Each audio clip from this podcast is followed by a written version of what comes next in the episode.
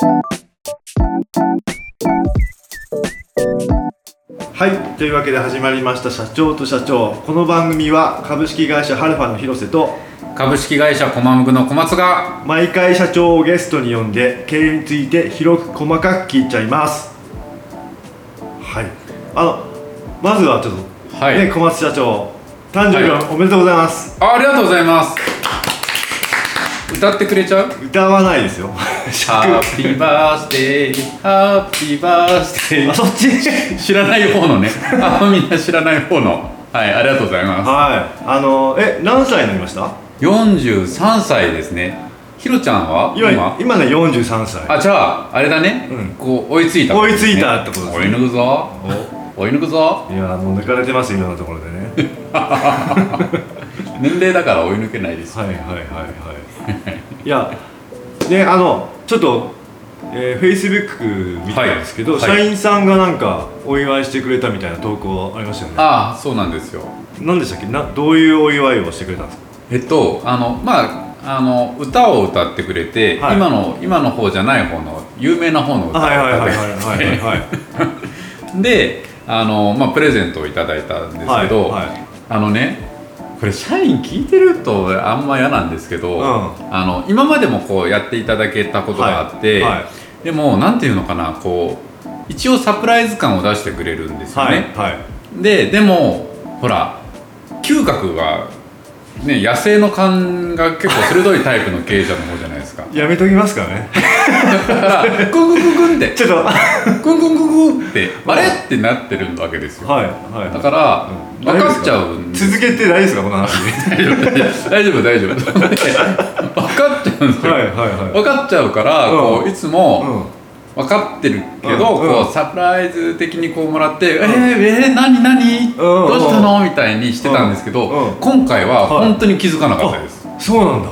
はい、っていうのが、う。ん今回はうん。たまたま、あのたまたまなのか狙ってたのかわかんないんですけど、うん。そのいつもね朝礼の時なんですよ。はだから朝礼の時だから、うん。こうほら朝礼って全員揃ってるんで、はい。あのパートさんとかもいてパートナーさんもいてこうそわそわしてる子とかもね、うん。見受けられちゃうんですよ。あと前は旧社屋今新社屋になってるんですけど旧社屋で部屋が少ないんで、来たことひろちゃんもあるんですけど、部屋が少ないからこう、はい。準備してるのがさらさら見えちゃうんうんだからこううングングングンってなって、うんうんうんここは黙っとこうってなってたんですけど、今回は本当に、うん。まあ、その部屋が増えたのもそうだし、帰り際こう急いで帰る、まあ、誕生日をね、うん。家族が祝ってくれるから、うん。もう俺帰るねみたいな、そのタイミングでもあったから、うん。本当に気づかなくて、うん。そうそうそう。だからこう「じゃあ帰るね」っつったら「え帰るんですか?」みたいな「あ帰るごめんごめん」みたいな感じしたら、うん。うん始まったんだそうそうそう。だから本当にびっくりして「へー。え何何?」ああもしかして。うん。ってなって、うん。だからあのーまあ嬉しかった、まあ、気づいてた時が嬉しか嬉しくなかったわけじゃないけどうん。うんうんうんね気づいてた時も気はい。づいてはいたけど、うん。嬉しいですよ、うん。あの気づいてますけど、はいはい。何回も言わなくていいと思うけど。今回は本当に気づかなかったのではいはいはい。あの嬉しいプラス、ん。驚きましいいですねじゃた、はい、あこれはねあのー社員さんぜひ聞いていただきたい。でもへねあのサプライズってあれじゃないですか。うんやっぱりうんうん。ちょっとこう、なんていうの？あのその嬉しいとかさ、うんうん。まあ、悲しいバージョンもあるかもだけど、うん。その要は超偶発的だから上乗せされるじゃないですか、はいはいはい、ね、なかなかされないじゃない？年齢的に。されないですね。でも今日はうん。実はヒロちゃんがは会いたがってた人が来てるんですよ。いはい。なんで口命になってる違う違う。しんすけの方だよ。あしんすけだそうかこっちか。なるほどね。はい。はい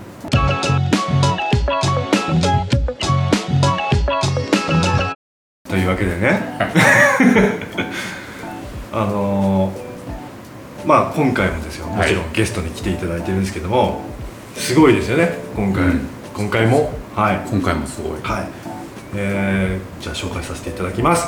株式会社パラリアの浅見貴則社長ですおめでとうございます。いらっしゃいませ。よいらっしゃいませようこそよろしくお願いしますうこそですねうこそ。よろしくお願いします。あさみです。あはい。りがとうございますありがとうございます。あさみさんはすごいすごいというかね、もうあのまあこれからいろいろ聞いていくんですけど、はいあのまずこう社長と社長全部聞いていただいてるっていうすごいですよね本当に初めて出会いましたよ。でも。もちろんこう過去には 過去にはいや全部聞いてるんですよっていう手を出す人もいましたよ、それは、はい。ちゃんとしっかり聞いてくれてるっていうね。はい。はい。これはありがたいです。はい、しかもあの、だだし出たいですっていう逆オファー。あそうなんですね。そうなんです。それはもうあのようこそじゃなくて、うん。なんていうの。まあまあやぶさかではないよっていううん。回答をしたわけでしょ、いや違う違う。あ、そういう回答をいただきました。はい違う。違うやぶさかではまあまあまあまあまあいやいやいやくかみたいな。そんなそんなことはないです。いやでも嬉しいですね。めちゃくちゃ嬉しかったしやっぱやっててよかったなと思った瞬間。そうですね。はい。あいるんですね。いやほんいらっしゃるんですよ。すごい。な既得な方だな。いやそんなね浅見社長にね、い、ろいろこうあのーまあ経営っていうところを、ねはい。聞いていきたいなというふうに思うんですけど、ええ。まずあの浅見社長事業内容はあどんな感じですか、はい、えっと学習塾ですね。大学受験がメインなんですけど、はい。はい。なので高校生と浪人生を普段相手にしてます。うん。場所はどちらでしたっけ？えっと春日部ですね。ね。匠県。大塚さんの隣なので、はい。駅からちょっと8分ちょっとぐらいのところですね。匠大塚？はい。大塚家具のねあのーから分かれたはい、お父さんの方のやつ。ロビンソンのそばあ、そうですそうです。はい。あよく知ってます。旧ロビンソンですね。へえまあ、そこでやられてると。春日部校っていうのがあるのと、あと、はい。東大前校っていうあそうですね。本郷に校舎あったんですけど、ん。ちょっとタイムリーなんですけどあの来週閉めます。あそうなんだはい。ちょっと方向転換するんで、うん。何かそれもまたねちょっと違うねうんことが、ね起きそうですねしかも今ね浅見社長お若いんですよね、何歳ですか今？32です。はい。32歳なのにまあもうこのねイケメンなのに、イケメンが 先生なのに、うね会社作られたのはそうですね2016年なので、うん。修士1年生の時に作ったので、うん。今8年目？8 7年経って。はい7年経って8年目って感じです、はいはいはいはい。32歳にして人生の4分の1を経営に使ってるんですよ。そうかそういうことなんだほら俺。今ちょっと数学できるかな出しましたけど。い や計算早いけどね。計算高い。しね計算高いいやすごいです、まあ、ちらっとこう修士って言葉が出てきましたけど、今はえーあーはい。そうです。今もまだ大学院生やってて今博士課程に今いるので、論文を書いてるところですね、えーはい。すごいですよ、えーしかもね東工大っていうね。ね。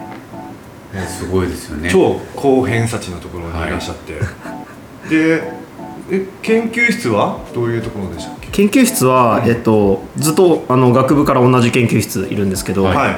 教授は経営戦略と組織論のあの研究室にいてでそこはい。結構守備範囲が広いんですよね、はいはいはいは なので結構経営に関する結構全般、うん。結構面白そうなところ。しかもやや文系寄りのところ。い、うん。えーあんまりこうちょっとなんて言ったらいいですかね。数学的じゃない部分も結構含んだようなあの研究室にいるので、まあ、そこでわりかし経営周りのことは幅広くうん。やらせてもらってるって感じですね。はあ。これは面白いですよ。はいはい。めちゃめちゃ学ぶことが多そう。多そうですよねはい。でねこの塾もね面白いんですよこれ。うんうんうん。どんなね、すごい独自性があると思うんです。その辺ちょっとおああ話しいただけますか？そうですね。えっとまあ普通に大学受験を教えてはいるんですけど塾って通常は何て言ったらいいですかね？この、まあ、うちの教材使えば合格できるよとか、はいはいまあ、やり方があのある程度塾って決まってるんですよね、うんであのまあこのうちのメソッドで合格つかみましょうみたいなのが、はい。まあ主なんですけどちょっとうちの場合はすごいなんていうんですかねそういうの全然なくて、あのなんかうちで出してるコンセプトはないんですよね。コンセプトがないっていうのが結構重要なポイントで、うんうん。なのであのオリジナルの教材ももちろんないし、はい。なのでいらしてからあの教材選びから始めるので、うんうん。大体の場合は本屋に一緒に行って、え？本屋に一緒に行って、はい。でまああの事前にお話とかさせてもらうので、はい。まあ、学力レベルとか今何どの科目どんなことに悩んでるとか、いろいろ伺った上で学校でどんな教材使ってるのかとか、全部伺って、まあ、どの辺から始めた方が良さそうとかっていうのを、まあ、本人とお話しした上で本屋に一緒に行って、ん。まあ、今まで聞いた感じで今までの勉強法とか考えた感じで、まあ、これかこれかこれかこれかその場であの僕らがあのピックアップするんで,、でまあ、その中からあとは選んでもらう。っうていう感じですね。ん。うん。めちゃくちゃ面白い。めちゃはあの究極のパーソナライズ学習。です、そうですね。うん。ね。はい。や面白 そうなんですよ。でもそれってなんでそういう発想になったんですか？あーえっと、僕も大学上がってからずっと塾でしかバイトしてなかったんですけど、やっぱりどこの塾もそれぞれやり方あるんですけど、やっぱ合う合わないが出てきちゃうんですよね、なのでなんかどんなに考えてもそのこのやり方が最強だみたいなやつを、まあ、みんな言うんですけど、当然合う人合わない人が絶対出てきてしまうので。なのでそうすると本人に最後決めてもらうにしないと、はい。その子にそれこそ最最適なはい。ものっていうのは、まあ、僕らでもわからないわけで、決めつけるべきではないので、それで最後は本人が選べるようにするというか、選その好みも多分あるので、はい。その辺を選んでからじゃあこの教材でどうやって勉強しようかっていうふうに作っていかないと個人最適にならないんだろうなっていうふうに僕は結論付けたというか、はい。ちょっとやっぱりあのこうやろうよってやっぱ言っちゃうと合わ合ってなさそうな人にも同じ話しなきゃいけないっていうのがやっぱ辛いんで。それでもう決めなくなったっていう感じですね。今スタッフさんは何人ぐらいえー、と教えるスタッフは今5ですね。僕入れて5人、はい、って感じですね。じゃあその学生さんにこう一緒に選びに行くのはまあ浅見さんも今もやってらっしゃる。あもちろんです。はい。でもスタッフさんもあいけます。はい。へえそのさスタッフさんのこう情報量とか、はい。人を見るこう、まあ、能力って人を見るの能力って言ったらあれですけど、こう人を見てこう判断する力とかって、うんうん。一長一短じゃいかないですよね。あそうですね。ですよね。えっと、ちょっと能力と違うんですよね、ん。結構考え方の問題であの答えは誰もわからないので、うんうん。あのな君にはこれがいいよみたいに押し付けなければ正直正解なんですよね、うんうん。で実際に好みで教材選んでもらうんですけど、それでどういうふうに勉強して結果どれぐらい上がったかっていうのは、もちろんテストとか受けてもらわないと最終的には分からないし、あのやり続けてもらわないと結果って分からない、誰にも分からないので決めつけないっていうのがすごい重要なんですよね、えー。なので寄り添ってあげれば正直できちゃうっていうところもあるんですよね。ちょっと今の社員教育にまるっと使えそうな確かに。ねえちょっと僕がそういうのが好きというかやっぱ答えを決めつけるのがあんま好きじゃないので、うん。なんかそういう風な。なのであのうちのスタッフは基本そういうなんか優しいって言うと変なんですけど、まあ悪い言い方するとあんまりこうこれっていうのがない、あの全然答え持ってないみたいなパターンの方があのナチュラルに寄り添ってあげられるのであなんかこういうデザインの本の方が好きなんだねとか、あなんかあんまりごちゃごちゃ書いてある参考書は嫌いなんだねとか、そういうのをナチュラルに拾ってあげる方が意味があるので。そういうスタッフなら正直あのやれてしまうというところありますね。は何を何を好いてるかとか、うん。何を求めてるかとかあそういうところを引き出してあげられる能力ってことですよね。そうですね。いこれね、もうめちゃくちゃもう娘通わせたいんですね。まあ、通わせましょうよ。通わせられるなら通わせましょうよ。だってもううちごめんなさい。僕ね息子が22で大学4年で娘が21年で大学3年なので、ん。ちょっと今から塾はっていう。だからねえこれからそうそうそうそうそう。川口湖を作ってくださいちょっと。いやだからそうすごいんですよ。だからこれって多分本当に他ない気がするんで、うん。初めて聞きました、ね。うん、なんかそめっちゃ手間がめっちゃ手間かかるんで。めっちゃ手間かかる手間超かかります。はい。どうなんですか？効果みたいのってやっぱ実感する時あるわけですよね。あそうですね、まあ学校のテストとかそんなに困らないですね。あの、うん。もうそれだけなんであんまり困ったことないんですけど、うん。まあ、あと結局本人がどれぐらいやりたいかにそれよるので、まあ、だから頑張りたいですって入ってくる子は大抵は、まあ、ほとんど上がるんで、はい。あんまりそこはどっちでも。上がりたいって最初に聞くんで、うん。はい、最近はやっぱり学校の成績を上げたい人とそうじゃない人がいるので。あそう上げたくない人上げたくなあの真ん中がいい真ん中がいいっていう人はやっぱ少なくないです。ねどういうことあそうなんだ？目立つとかあの時代ですね。あのハードルが上がって次同じ点取らなきゃいけないとかがプレッシャーかかるとかいろいろあるので、えーあでもこれほら過去回の話になるけど、うん。小竹社長がいらした時はいはいはいはい。も小竹さんもスポーツ畑で根性の人だったのでうんもう根性って必要ない世代になってきて、要は横並びなっていう価値観、はい。協調性が大事みたいなのが、確かに増えてる、うんうんうん。からそのね学そうですね。生うちもあるのかもですね。うん。まさしくあの親御さん主導で入ってくるパターンもやっぱあるので、はいまあ、うちそのコンセプトがそういう感じなのであのどっちかというと親御さんの方がひ響いて もらってはあの見学に来られる場合も多いんですけどやっぱりあの高校生本人との落差があったりもするので。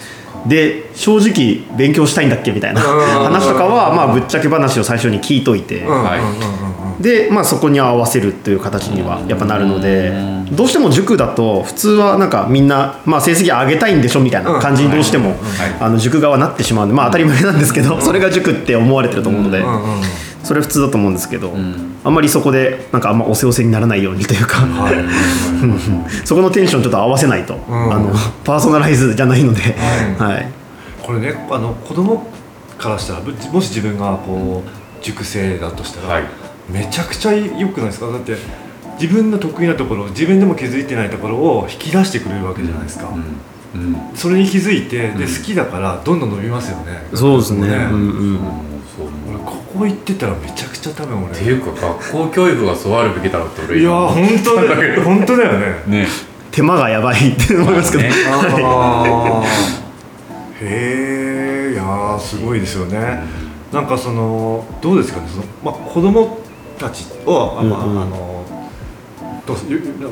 よく接しているっていうところで言うと、はい。でも子供は好きなんですか？ああすどうだろうな。えっとそうですね。高校生とかはすごい僕はずっと好きというか、あのあー。ああんまりあの年が下がってくると、うん。結構あの僕はあんまりコミュニケーション得意な方じゃないので あのイケイケの小学生とか来られると僕はちょっと、ああってなっちゃうタイプですね、なんで高校生とかはちょうどいいかな、あちょうどいいですね生とか接してないですよね僕ら。僕は僕はあんま接してないな。僕は高校生は接してないですね。なんで貯めたためるの？接してるって言っていいほどは接してない。と思うあー。まあその経営者の集まりでさ高校で授業させてもらったり。あそああそうかそうあか。大学でもあの非常勤で講師やらせていただいたりして。うん。はいはいはい、うんそうですよね。そうそうそう。比較的そのその層の人とはうん接してるとはでも言えないですよね。まあ確かにうん。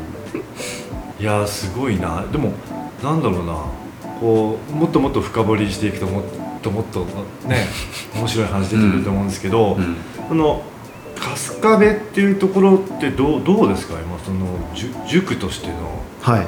こそうだね。うね地域柄。地域柄ってあーで言うと,、うん、とやっぱりまあ初めて分かったんですけど、あんまりそういうなんですか新しめの、なんか塾にあんまりアンテナが立つ人は少ない印象です。はい、うん。それはそうですね、やっぱちょっとこう都心寄りというか。そうですね。うん。だから遠いけど頑張ってうち来るっていう人もあの、うん。まあ都市によってはいるって感じですかね、ね。ま、マックスだと浪人生なんですけど、うん。あの九州とかから。え？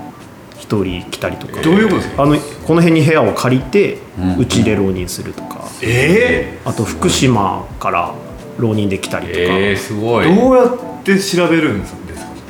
本当本当僕もびっくりですよね。あネットで見つけたそうで、えだからやっぱそこまでパーソナライズのところっていうのが実際のところそんなにないんだと思うんですよね。うですよね。多分厳密に言うとそのもはやネットにも出てないような個人塾みたいなところは多分結構パーソナライズにやってくれると思うんですけどあんまりネットに出しててそこまでパーソナライズってところがないのかもしれないですね。へすごいですね。ー九州ですよ。うん。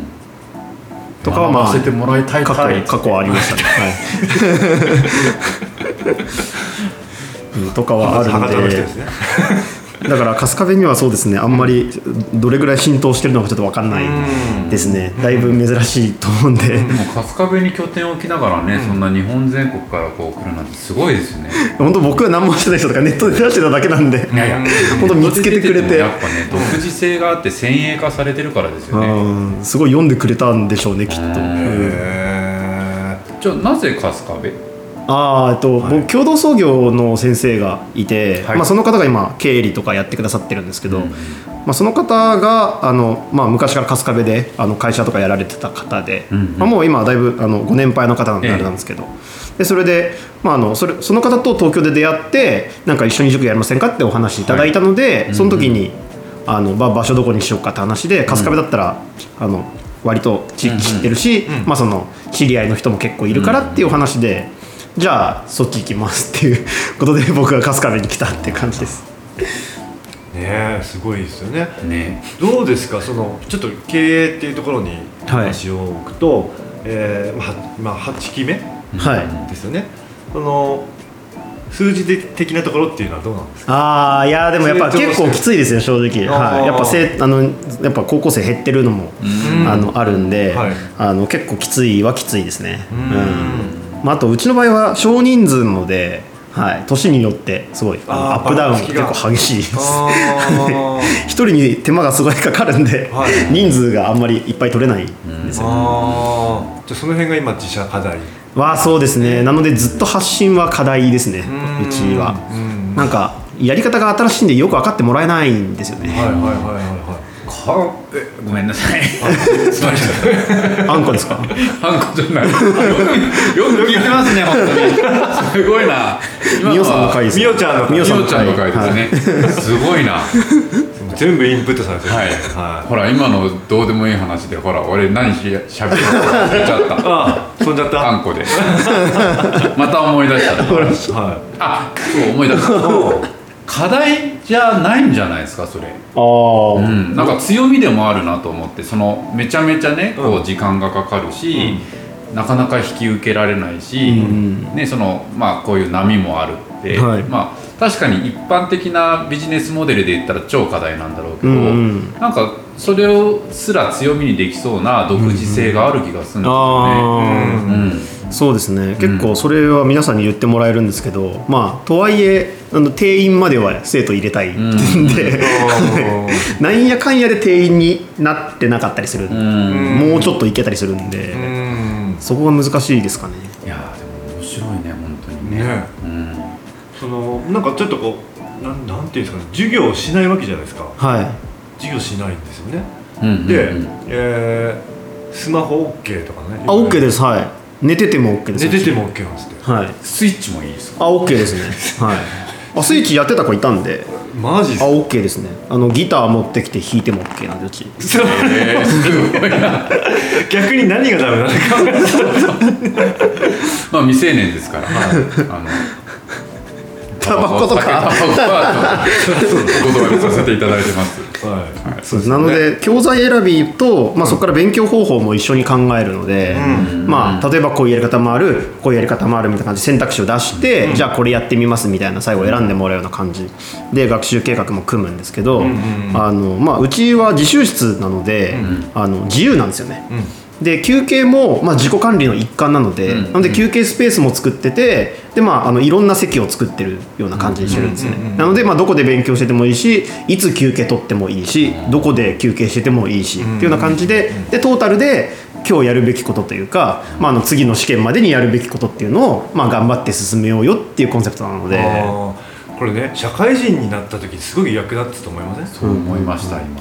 ね、自分で責任持たないといけないっていうところも出てくるんで、うんうんうんなんかすっごいあの何もしてないっていうことじゃなくて、その何もしてないが、うん。こう学びになってる気がするというか、余白がちゃんとこう学びになってる、うん。すごいよね、うん。決めることうん。と決めたことに対する成果っていうのうん、が学べるあということですね。そうですね。すごいですねなんだろう。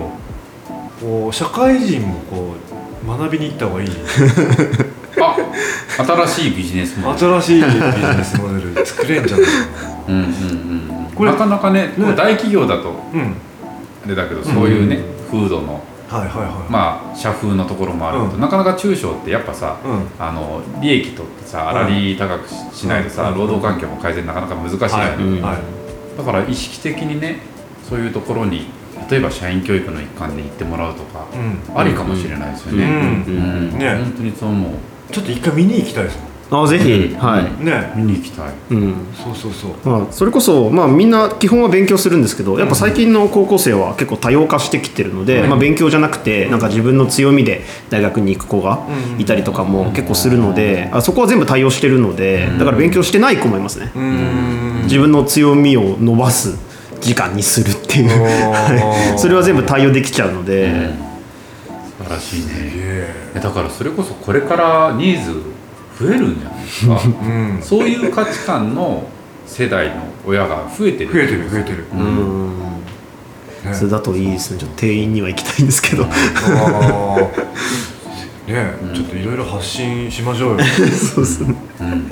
え。なんずっかと課題ですあのーなんなんですかオープン的なこうなんなんていうの？こう開いた時間というか外に。はい。例えばこう体験みたいなのってすぐできるんですか？ああまああの来たいですって言えばいつでも。うん。はい。あとどっちかというと大人の見学者の方が多いんですよね大人のどっちかっていうと。まあそのまあここの話聞いてなんか見たいですっていう、それこそ塾やってる方とかへあー。の社会人の方で見に行きたいっていう人とか大学生教育系の大学生の方とかの方がお客さんでは多いかれお客さんにしちゃったらいいんじゃない？ですかありそうだよね。まあ、授業やってないのでそれこそあの僕があの動けさえすれば、うんあの全然紹介もできちゃうし、でまあ生徒もそれもう分かってるんで中の空気感、ん。はい。なのであまたお客さん来てるわみたいな感じで。みんな自由に勉強したり休んだりしてるだけなんで、えへー。そういう塾に通いたかったな。ー通いたかったよね。あえ本当そう。ーだってね僕らの世代はね、もうほんと鉢巻き、うんうんそうですよね、ね。鉢巻きして必勝っつってさ、うん。ねこう毎週ね土曜日は池袋に行って試験を池袋に僕結構ねあの母親が超教育ママだったのでバリッバリだったんですよ小学校ぐらいうん。はいはいはい。こんな本当にうん毎週池袋に試験に行って、うん。で、まあ、まず入塾するのに落ちる受かるがあるじゃないですか、まあ名前わかるかもだけど海星に一番行ってるさはい。西日暮里の某塾あるじゃないですか、はい。あそこに。なるほど。そうそう。でで S クラスだったんですね、うんうんでこうテストが終わった後に、うん。あの採点の時に今はそんなことないかもしれないですけど当時はいやお前らねこれ A とか B とか落ちたらその時点で人生負け犬だからみたいな採点の時にこう劇を飛ばされる小3みたいな。おな感じだったんですよ。うん小三？で？小3の時。三年生で。小3おだったのでそういう塾が良かった。時代ですよね。時代だよね。でもうちの娘も去年まで塾行ってたけどはい。鉢巻き持ってましたよ。気合系。気合系でしょマジです そうそうそうそうそう。まあでもねそれがねまあいいっていう人もいるしね。そうですね。はいはい。そうそういろんなタイプがあるんで。そうそうそうそういやでも独自性っていうのは大事だなって今本当に思った。はい。だってそんな九州とか福島から来るって。うん。ねえでもねあのなんだろうな。これウェブとかではやってないんですよね？あえっと最近始めました。あ始めた。先スタート。はい、はい。一応か環境を整えて、うん。やっとスタートさせたって感じですね。はい。ちょっと前々から周りから言われてたんで、はいはいはいはいじゃあもうそれできたらもう全国から日本全国からね。そうですね、うん。ちょっとリアルにどれぐらい近づけられるかっていうのはちょっと僕もチャレンジではあるんですけど、はい。ちょっと具体的にどうやってんのかこまっちゃんに。こまっちゃんにパーソナライズで。あできました。まあ、でもまさに今みたいな。僕高校当時の。高校3年生の頃に。であの受験大学受験しない予定がはい。急にしたくなったっていう設定ではい。ちょっとお願いします、はい。まあ、ちょっと入りによるので志望校の話するパターンと、はい。まあ、勉強はするよねっていうところがあの同意なご合意が取れれば、はい。まあ、勉強の話から入っちゃうんですけど、だからうちの場合はまず受験するんだっけみたいなところから結構話すので大学行くみたいなところからはい。結構話しちゃいますね。行きたいっすね。い ややっぱやっぱいいじゃないですか。大学って。結構ありますこれ。このパターンあります。ありますあります。でもそこだったらそうかって、うん。はい、だから良し悪しはないので本人がそれでいいならっていう感じなので。で大学何々何大学が東東大？そうっすね。いやまあどまあどこでもっていうのはあるんですけど。どこでも？まあやっぱ上上かあ上かなって。こいつ腹立つ はいはい上っていうとハーバードとかですか？あ 上上っていうとハーバードとかあ海外大ってことですか？はいはいこいつハーバード知らんな？よくよ。く分かってくれるね。なんか日本の大学か海外の大学かであの進め方全然違うので。ああそうですね。はい。なのでそこはちょっとずれちゃまずい、ところですね。なるほどね。だから東大東大。東大。東大東大とかいいっすね。ははい。で今どんな教材で勉強してるのか今まああれですね。YouTuber ですね。ああ YouTube はいあのオリラジとかの。ああうんうんうん。やってますね。はいかなり尖ったパターンですね。あ 本来参考書買いたいはずなんで。あじゃあ YouTuber の見て、はい。えそれを見て、はい。えっとまあ見たら OK みたいな。まあそうですね。まあ入るんじゃないかな。あフィーリングじゃないですか。フィーリングじゃないですか。なるほどちょっとやめていいですかこれ、はい。